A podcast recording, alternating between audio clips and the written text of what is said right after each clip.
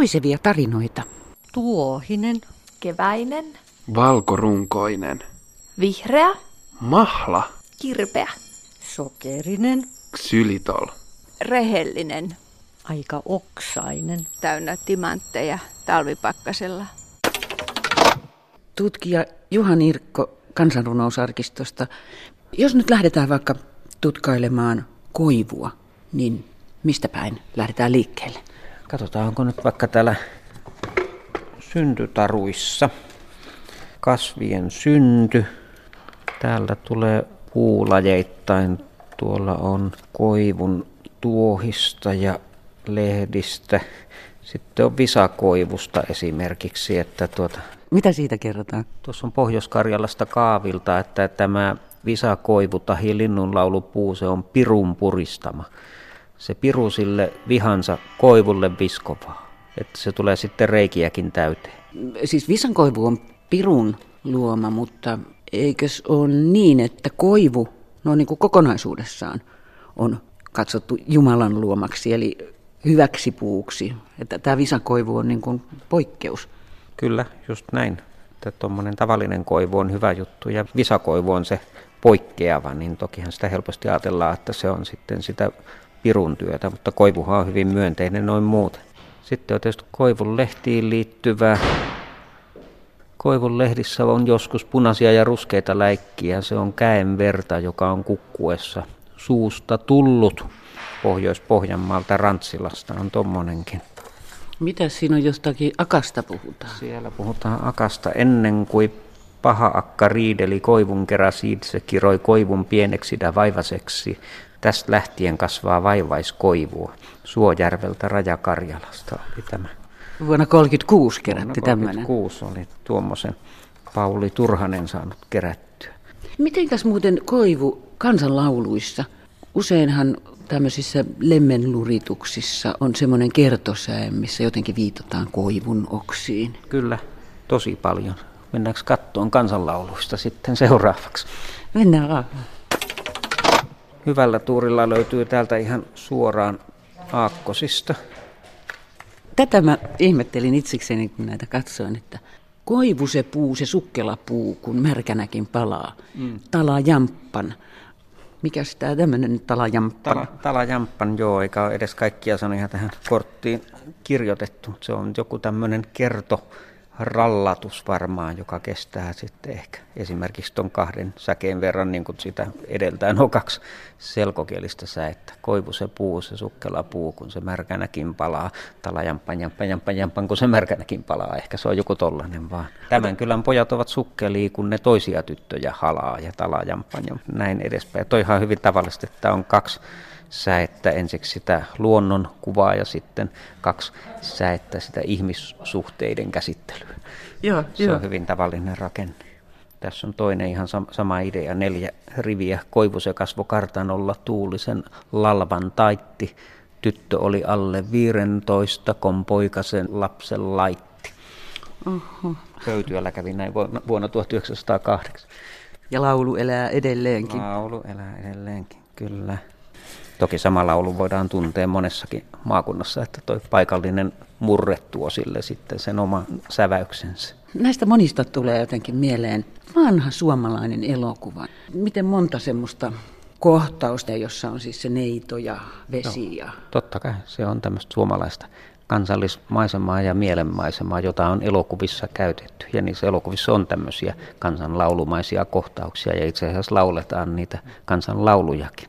Ja jos ajattelee jotain kansakoulun lukukirjaa, niin sielläkin niitä on piirretty, niitä koivun runkoja ja joku sen rungon vieressä. Arkkitehti, kuvataiteilija Anu Pellisellä ja puuseppä Jari Hämäläisellä on Kangasalla muurahaispolulla pieni erikoinen verstas. Mikä työvaihe tässä nyt on menossa? No, tässä leikataan laserilla koivuvanerista erilaisia kappaleita. Tässä tapauksessa pienen talon etu- ja takaseinää.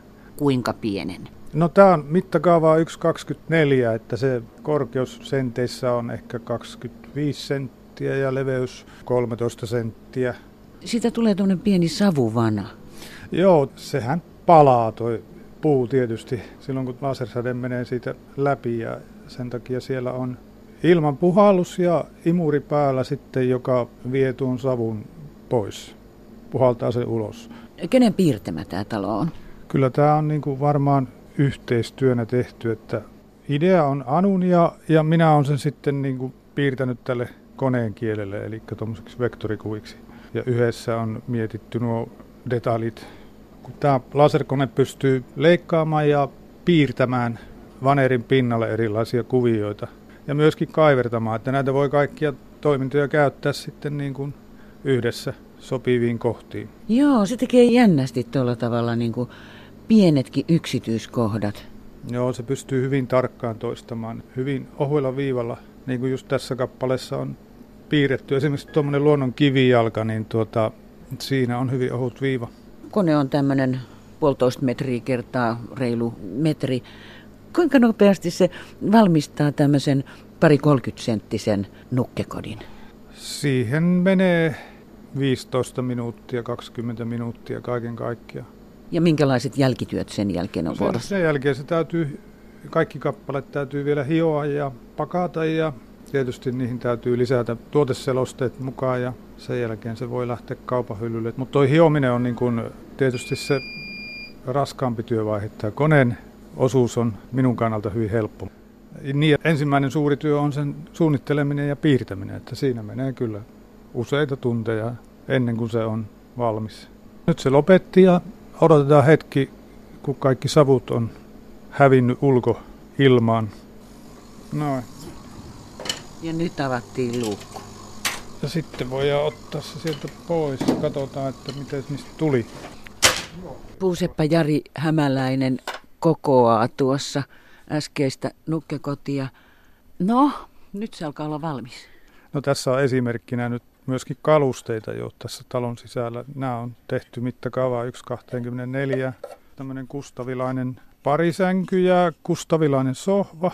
Nämä on pienimmät kalusteet, mitä meillä on valikoimassa. Hieno kustavilainen sohva. Tässä talossa asuu ilmeisesti vähän parempaa No väkeä. joo, tämä on varmaan nyt semmoinen, tämä on varmasti kivitalo ja tämmöinen vähän kaupunkimainen asunto. Mitä pidät työstäsi? Kyllä, minä pidän. Tämä on nyt tavallaan tota itse aiheutettua kaikki, että itse luotu työpaikka vähitellen ja ei minulla ole mitään valittamista. Voi, mikä kerrossänky tässä on. Joo, siinä on taas yksi 12 mittakaavaa, että tämä on sitten niin huomattavasti suurempi jo. Näitä on näitä meidän huonekaluja on siis yksi 24, yksi 18 ja yksi 12 mittakaavaa. Ja nekö menee tuolla tavalla niin kuin puuvalmiina vai teettekö te tää, maalattuina? ei, ei, kun nämä on ainoastaan malleja, kaikki nämä kootut ja maalatut, koska tuota, tämä koko idea on, on se, että se, joka ostaa sen, itse kokoaa sen ja jatkaa siitä. Että se ei ole koskaan sillä tavalla ihan valmis, että sitä voi jatkaa. Niin, että jokainen saa maalata tupansa sen väriseksi kuin haluaa. Nimenomaan. Tuossa muuten on mallikeittiö, missä on tehty kaikki keittiöhuonekalut. Onhan ne aivan, aivan uskomattoman viehättäviä. Eihän täältä verstalta pääse ulos. Täällä on kanoja, pieniä kanoja. Joo, siinä on kanala ja sitten siihen tulee ne kanat ja kukko mukana. Siitä muuntautuu myöskin lampola, mihin sitten tulee lampaat. Professori Kari Heliövaara, kokonainen ihmisen koti ei kaiketi juuri koskaan ole koivusta, mutta kokonainen koivu voi olla monen koti.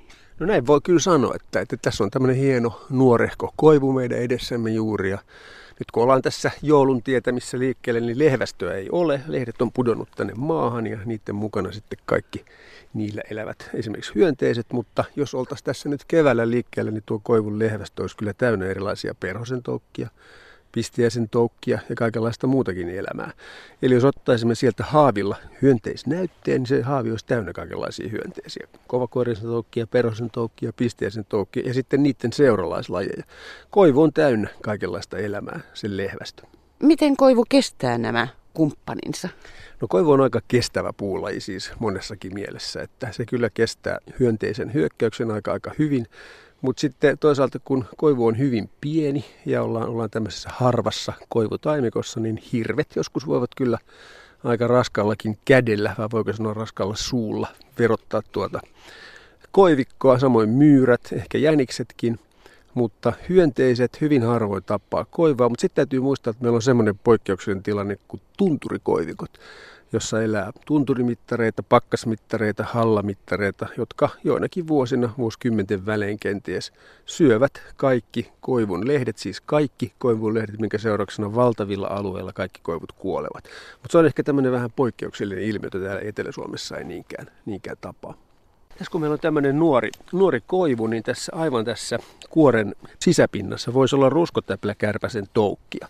Se on semmoinen pieni kärpäsen toukka, vaalea, joka elää edes takaisin kulkemalla tässä nilassa ja jälsikerroksessa jättää siihen kuoren sisäpintaan semmoisen pienen ruskean pisteen, joka, joka muodostuu siis sen käytävän poikkileikkauksesta. Ja kun tästä koivusta myöhemmin tehdään puutavaraa, esimerkiksi huonekaluteollisuutta varten, niin se pieni ruskea piste jää ikuisiksi ajoiksi siihen vaneriin. Se on hyvin näkyvä, hyvin näkyvä osa sitä puuta ja varmaan monet on ihan huomannut tämän vanerissa tämän pienen ruskean täpälä, mutta ei sitten varsinaisesti haittaa, että se on semmoinen kauneuspilkku puussa. Puukujanteet, koivukujat luonnehtii monia kartanomaisemia. Nyt olemme Kuninkaan kujalla. Kerro tästä maisema-arkkitehti Ranja Hautamäki. Joo, olemme tosiaan Hatanpään kartanopuiston Kuninkaan kujalla ja tämä on Tampereen kaupungille itse asiassa hyvin merkittävä paikka. Eli tämähän istutettiin nimenomaan sen tapaamisen kunniaksi, jonka aikana Kustaa kolmas yöpyessään täällä kartanon isännän Hans-Henrik Boyen luona, niin päätti sitten perustaa Tampereen kaupungin. Ja tämä Boyehan liittyy tähän tarinaan nimenomaan niin, että Boye luovutti sitten alueita tätä kaupungin perustamista varten. Ja ja sitä, sen tapahtuman muistoksi sitten istutettiin nämä, nämä ensimmäiset puut. Nythän nämä puut on, on sitten myöhemmin uusittu, mutta että tämä paikka säilyy muistona tästä merkittävästä tapahtumasta. Minä vuonna tämä oli? Tämä oli 1775. Luonnehdin näitä koivuja pikkusen. Alun perin ne on olleet hieskoivuja. Nimenomaan hieskoivuhan on meidän kartanopuistojen koivukujien se perinteinen puu, koska hieskoivulla on hyvin kaunis, valkoinen runko ja, ja hyvin ilmeikkäät oksat ja muutenkin sehän on rauduskoivua paljon niin kuin voi sanoa, että kauniimpi tavallaan Toki on niitäkin, jotka, jotka pitävät sitten rauduskoivun riippuvista oksista, mutta että kyllä tämä koivukujille, tämä hieskoivu on se, se niin kuin oikea laji. Mutta että tämä on uusittu meillä mm, joskus 70-luvulla ja on nyt uusittu väärällä lajilla. Eli nyt, nyt meillä on tämä rauduskoivukuja tässä nenädedessä, mutta sitten tulevaisuudessa palautamme sen kyllä hieskoivuksi nythän me nähdään, että näitä on jo osittain uusittu, että kujien uusiminen on, on vaativaa nimenomaan sen vuoksi, koska ne pitäisi oikeastaan tehdä kerralla, koska nämä uudet puut, joita istutetaan vanhojen väliin, niin niillä ei ole sit, sitä kasvutilaa ja ne ei saa sitä niin kuin elintilaa menestyäkseen. Eli tässä meillä nyt on nenämmekin edessä tällaisia vähän niin kuin rääpäleiksi jääneitä koivuja, jotka on yritetty istuttaa tänne vanhojen väliin, mutta et varmaan tätä päätöstä mietitään nyt sitten jatkossa, että otetaanko osittain tätä niin kuin paloittain uusitaan, eli tämä Tämä kujahan sitten kehystää taas kerran niin kuin hyvin tärkeää näkymää, eli tonnehan me ollaan palautettu nämä näkymät järvelle. Tämä nimenomaan Hatanpään kartanopuistossa on ollut olennaista. Nämä hienot Pyhäjärvelle avautuvat näkymät ja ja ne oli aika umpeen kasvaneita. Tietysti tähän suomalainen maisema, jos ei sitä hoideta ja jos maisemapuista ei hoideta, niin, niin näkymät kasvavat umpeen. Eli me, täältä on niin kuin satoja puita lähtenyt tässä viimeisen, sanotaan viiden vuoden aikana. Ja Tampereelta sitten takaisin Etelä-Suomeen. Luontoselvittäjä Petra Nykvist. Ollaan tässä Strömman kanavan vieressä vanhassa juhannuspaikassa Täältä on loppunut tämä tanssitoiminta jo kauan sitten, mutta täällä on edelleen tämä aukio jäljellä ja kaikki vanhat puut, jotka on itse asiassa vanhoja hakapuita. Tämä on ennen tanssipaikkaa ollut lammaslaidun. Sen näkee näistä vanhoista koivuista, että niitä on joskus kauan kauan sitten, joskus 100 vuotta sitten, 150 vuotta sitten niitä on järsitty ja ne on sen takia haarottuneet aika voimakkaasti. Ja täällä on ollut enemmänkin näitä puita ja mä itse asiassa muistan, kun Niitä oli tässä rivissä useita ja niiden sisällä oli onkaloita ja sitten jotkut runkohaarat oli poistettu sahamalla, että niissä oli semmoisia pieniä tasoja, pieniä lavoja. Niin me lapsina mentiin seisomaan niiden kantolavojen päälle. Meillä oli jokaisella semmoinen oma pieni esiintymislava.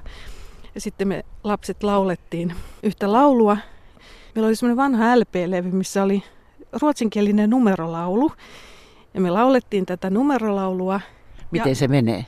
Sitä mä nyt tässä kehtaa laulaa, mutta sen mä voin kertoa, että siinä levyllä Femtonin kohdalla levy aina alkoi pykimään hakkaamaan, niin sitten meidän piti myös laulaa se niin, että me lauletaan se Femton monta kertaa.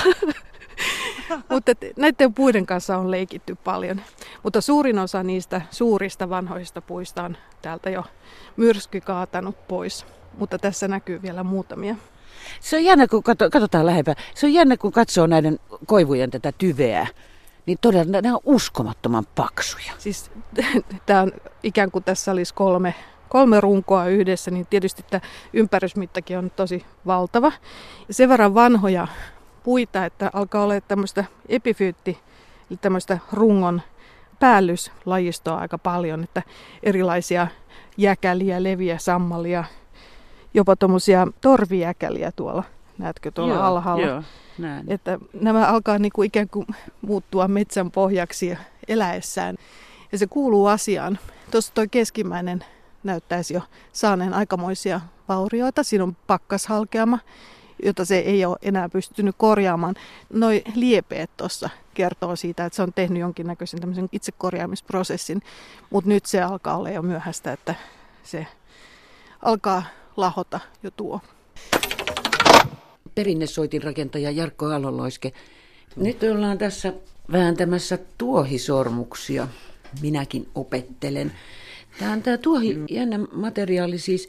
Onko se sillä tavalla ikuinen materiaali, että voiko se olla kuivumassa vaikka kuinka pitkään ja sitten liotetaan? Vaikka olisi kymmenen vuotta kuivas vaan, että ei missään kosteassa.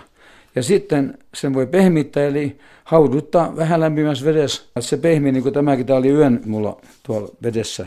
Et se toimii ihan tällä tavalla, että sitä voi vääntää ja kääntää ja noin. Että se ei katkea nimittäin. Ei, joo, se näyttää niin kuin sitkeältä ja sitten se on tältä toiselta puolelta, se on vähän niin kuin nahkamainen Ja, ja sitten sit tuohi on siitä merkillinen, että näitä on tästäkin rupeaa laskemaan. Niin tossa on jo ainakin kaksi, jollei kolme. Kato, kuin johkainen se on. Niin, siinä on, ihan- kerroksia vaikka Kerroksia kuinka. niin valtavasti, juu. en mä ikään laskenut, että mä olisin purkanut. Mutta nyt tämä on kuitenkin, että, että tämä reuna on semmoinen nyt, että tässä kun sä voit itse leikata ihan. Ne on jänniä taitoja. On, on. Se on just kiva. Se on ihan kiva. Ja tiedätkö, kuinka lapsetkin tykkää, tai aikuisetkin. Mä annan sun tuotta mukaankin jonkun verran. Miten tämmöinen tuohen käsittely, niin paljonkohan Suomessa edelleen on ihmisiä, jotka osaa tämmöistä tuohen käsittelyä? Lähinnä Itä-Suomessa. Turku on niin kaupunkimainen paikka, että täällä ei löydy oikein tuohityöntekijää ollenkaan. Eli tuohesta ei tehdä edes sormuksia tai pikkujuttujakaan. Mitä mä oon tuolla markkinoilla ollut ja muuta, niin ne on kaikki muualta tulleet, jotka tekee tuohiropposia tai tuohikenkiä. Ja sitten pieniä, pieniä tuohipunovat ja kaikennäköisiä, niin Turussa ei löydy sellaisia. Toi taas toi kulma pois vaan. Noin ja... Ja jos muistan, niin sä voit purkaa, niin sä näet siinä, mutta kyllä sä rupeat varmaan muistamaan. Kyllä, mä rupean muistamaan. Niin. Hienoa. Se on yleensä, kun jotta opettaa, niin kun esimerkiksi ruokupillin teko, kun me ollaan ollut aikanaan lapsilla opettamassa, tuolla, siellä on leirikoulu jo täällä Turussa, niin tota, se on tuolla merenrannalla, niin siellä on paljon ruokoja semmoista. Ja sitten kun ne sai pillin soimaan ja muuta, mä sanoin, että tehkää kymmenen pilliä, niin silloin tota, no, niin se jää mieleen myöskin sitten. Se on sama tässä sormuksessa. Mitä tahansa käsityötä kun tekee, niin useamman oikein, niin silloin se muista lopuikässä. Mutta jos se käy yhden vaan, niin se nukkuu hyvin yön, niin se voi olla, että muistaakaan seuraavan päivän. Se on semmoinen kanssa.